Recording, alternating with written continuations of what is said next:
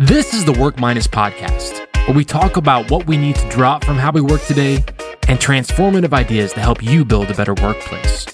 To hear all of our episodes and read articles about how you can improve your workplace, go to workminus.com. Well, welcome back to Work Minus. Today, our guest is Dr. Paul Zak. He's a scientist, author, and speaker, and this is Work Minus Friction. Hi, Paul. How are you? I'm great, Neil. Great to talk to you. It's going to be really exciting to talk to you too. I'm excited about this podcast because you come with a lot of different experiences and a lot of exposure in different worlds, but you have a, a very fondness for the business world and how that can be improved. So, why don't you start off just telling us about yourself and your career? I'm a professor at Claremont Graduate University in Southern California, and I'm a uh, fourth time entrepreneur uh, in the startup world. So basically, I'm a tool guy. I, I help create some of these interdisciplinary fields, including neuroeconomics, neuromanagement, neuromarketing, um, using what we discover in experiments in neuroscience to solve uh, business relevant problems. And uh, and I love building tools, software, technology. So that's my little niche that I'm in. What is it that you're in right now in terms of neuro plus what? What's your, your latest thing you're looking at? We're really looking at how to measure and create extraordinary experiences. So um, uh, you don't want to marry a so-so uh, lady. You don't want to go to a crappy movie, and you don't want to be taught by a, a professor who's boring as all get out. So how do we know that? Now you go to some offsite and they give you a survey when you get home or, you know, I fly a lot. So I get, I fly United Airlines. And so United sends me a survey. Hey, tell us about your trip. Well, gosh, you know, I got that two days after the trip. I can hardly remember what I, what our, where it was coming from. Yeah. Honestly.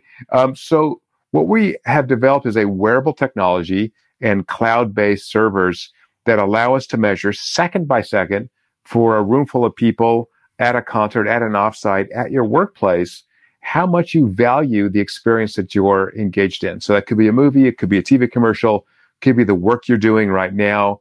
And once we can actually identify subjective value, then we can go back and reverse engineer that process and create extraordinary experiences. It's almost like you have your biological feedback in addition to your subjective feedback, correct? Yeah, I mean, our our you know our conscious brain is maybe one percent of what our brain's doing, hmm. um, and yet somehow we think that because our brain creates language, that we have any insight into our unconscious processes. And we just don't. I think we have this sort of Freudian hangover that if we just dig hard enough, that deep well of the unconscious will become conscious. But the data streams are completely different. There's no underlying dialogue in the unconscious that you can tap into. Um, you can fake it and you can, you know, a little, little bits, you know, leak out here and there. But it's like asking your liver, you know, how much it's uh, enjoying processing the lunch you just had. It's just not a meaningful question.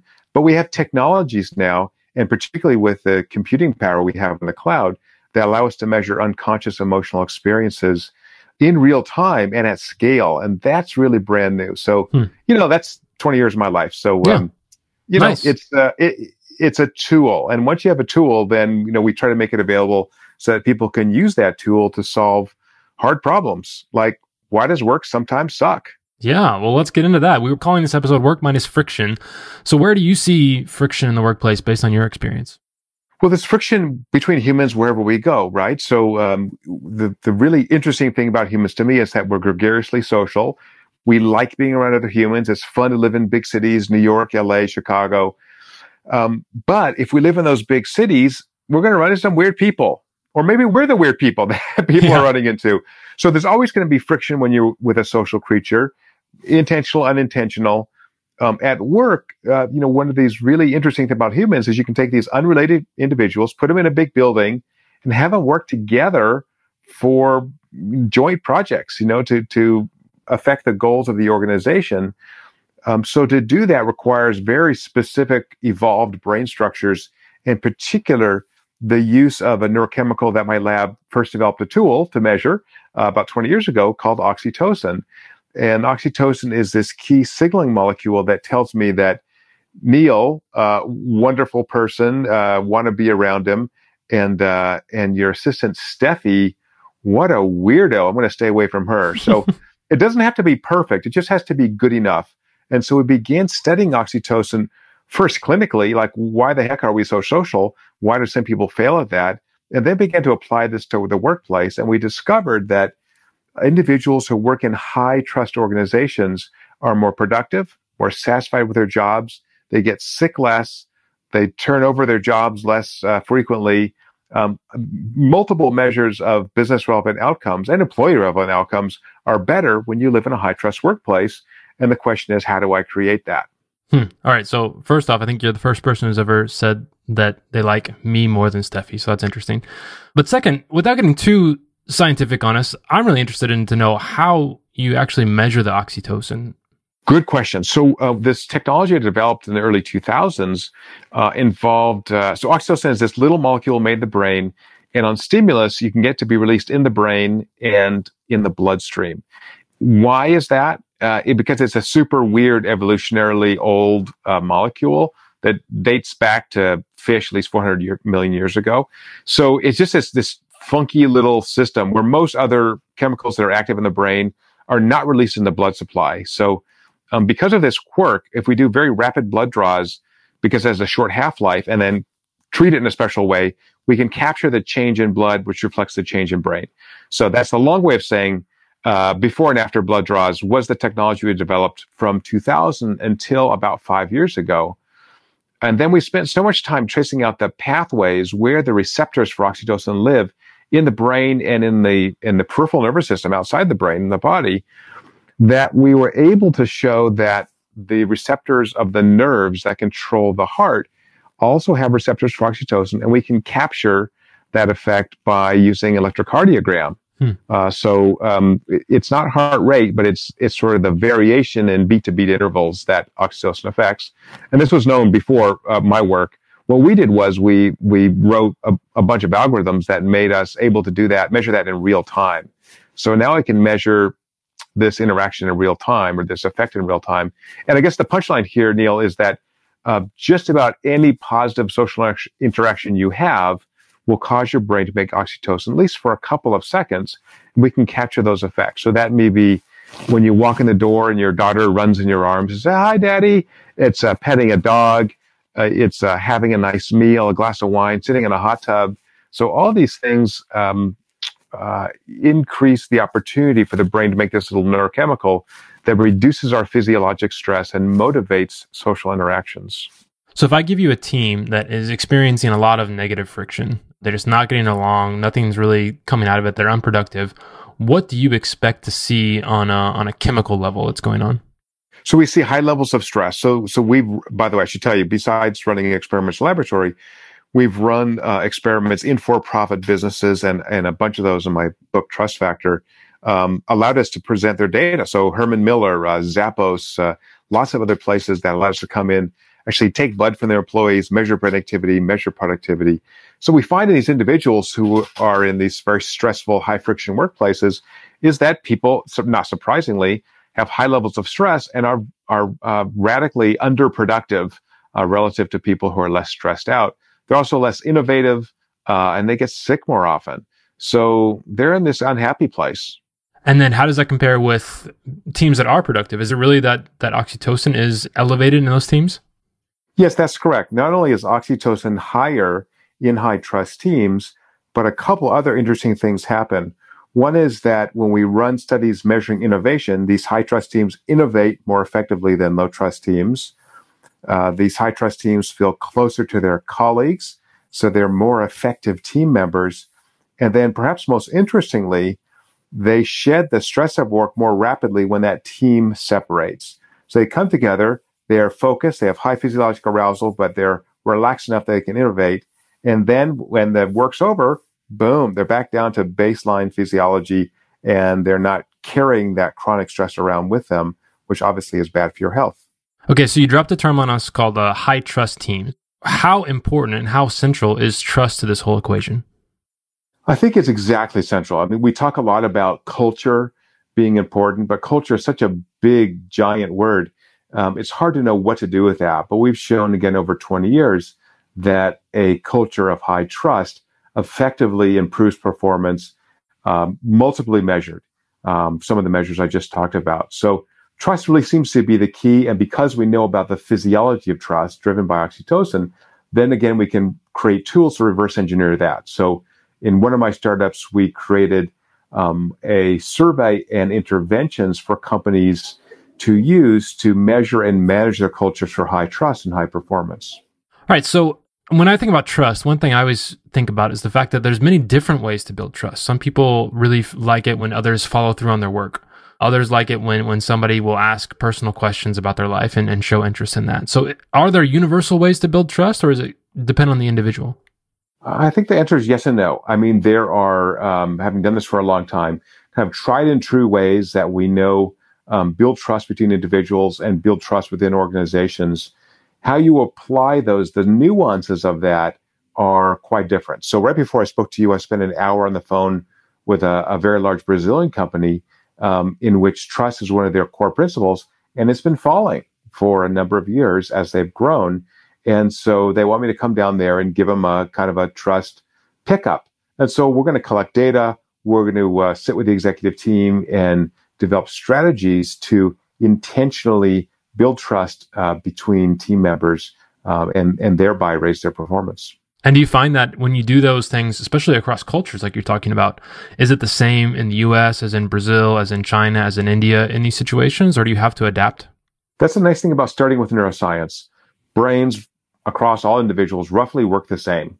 So, you know, absent uh, psychopaths who have actually studied, um, everybody else pretty much has an intact oxytocin system. So, if we start from the neuroscience, we have confidence that the kinds of interventions we're creating are going to work for most people.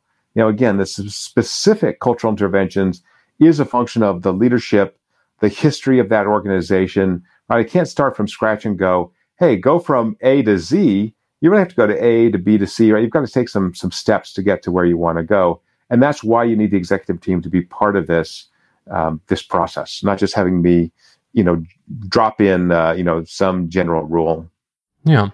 Well, we started off saying we're talking about work minus friction, but there is some good side to friction, at least the good side to good stress you talked about. So what is that good side to to having a little bit of, of newness or, or stress in a situation? Yeah. So here's the most useful thing probably I'll say for the whole podcast. It turns out that the human brain is a super lazy organ. in the sense that it takes 20% of our caloric intake to run your brain. And because the overhead is so high, your brain wants to idle most of the time. So almost everything in biology has an inverted U curve. If I have too little stress or too little uh, provocation to engage with people, I'm just be a couch potato and, you know, watch TV all day. If I have too much stress, I go in survival mode. I'm not a good social partner. I'm not, not a good teammate. So we want to put people in this intermediate range that we call challenge stress. I want to give people concrete stretch goals that they can do, particularly draw on the social resources around them, the people around them to accomplish those goals. And then you get high levels of oxytocin release. You also get this shedding of stress, as I mentioned earlier, after the work's over. So it's really challenge and then relax, challenge, relax. So we want to put people in that in that middle range. So how do you know people in the middle range? That's where I think you know having people skills.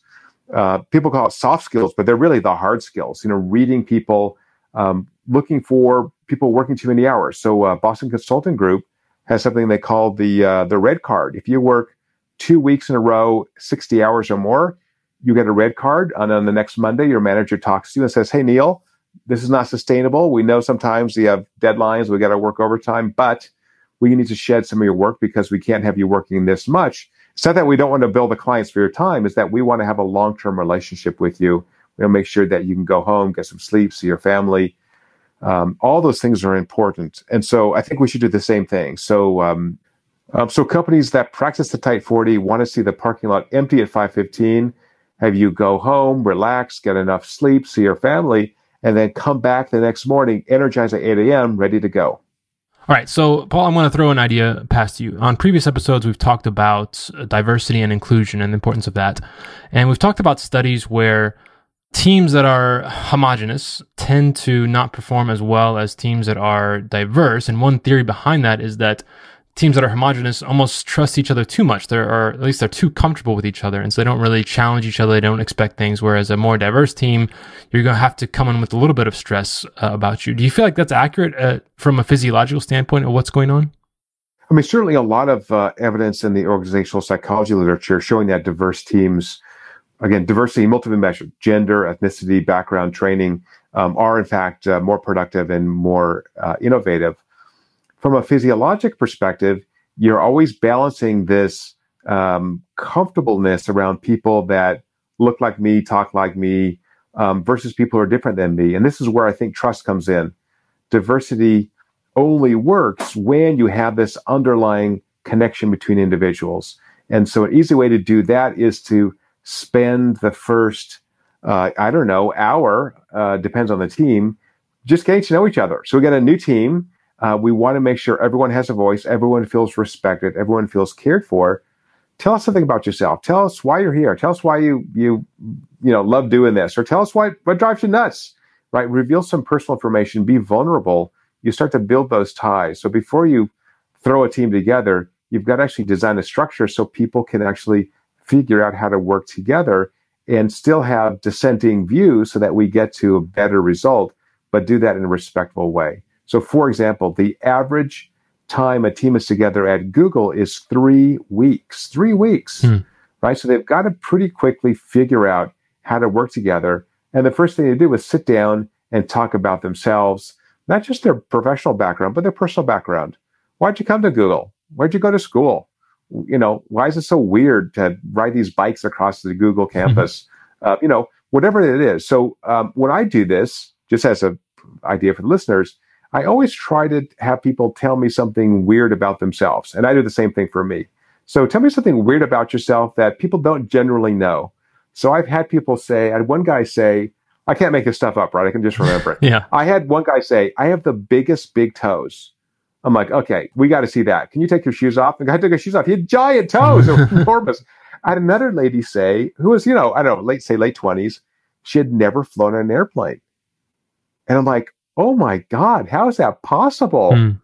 Like, you have a real job. You've never flown an airplane. Are you afraid to fly? No, just, just never had a reason to.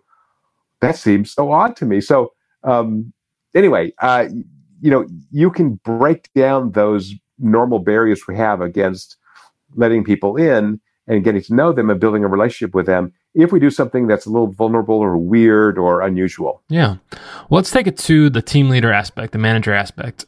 How much of management is art and how much of it is science in terms of what you can measure and what is the real human aspect that managers should be bringing to their roles?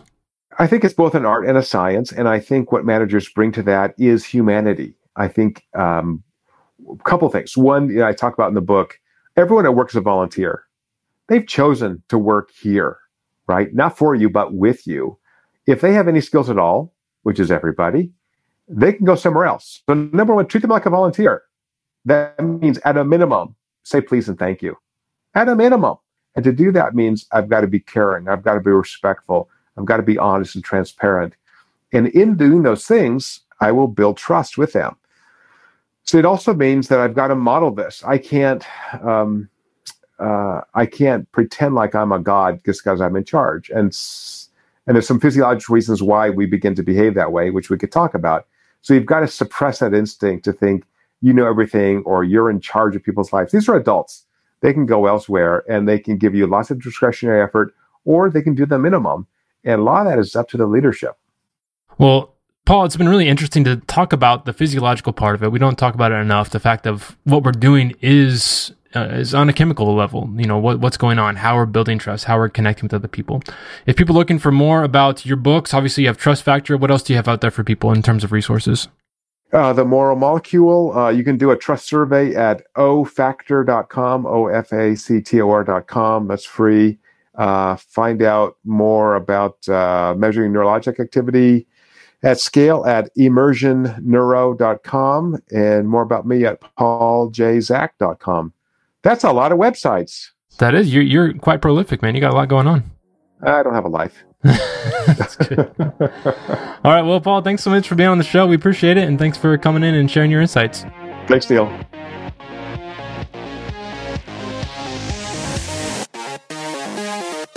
This has been the Work Minus podcast.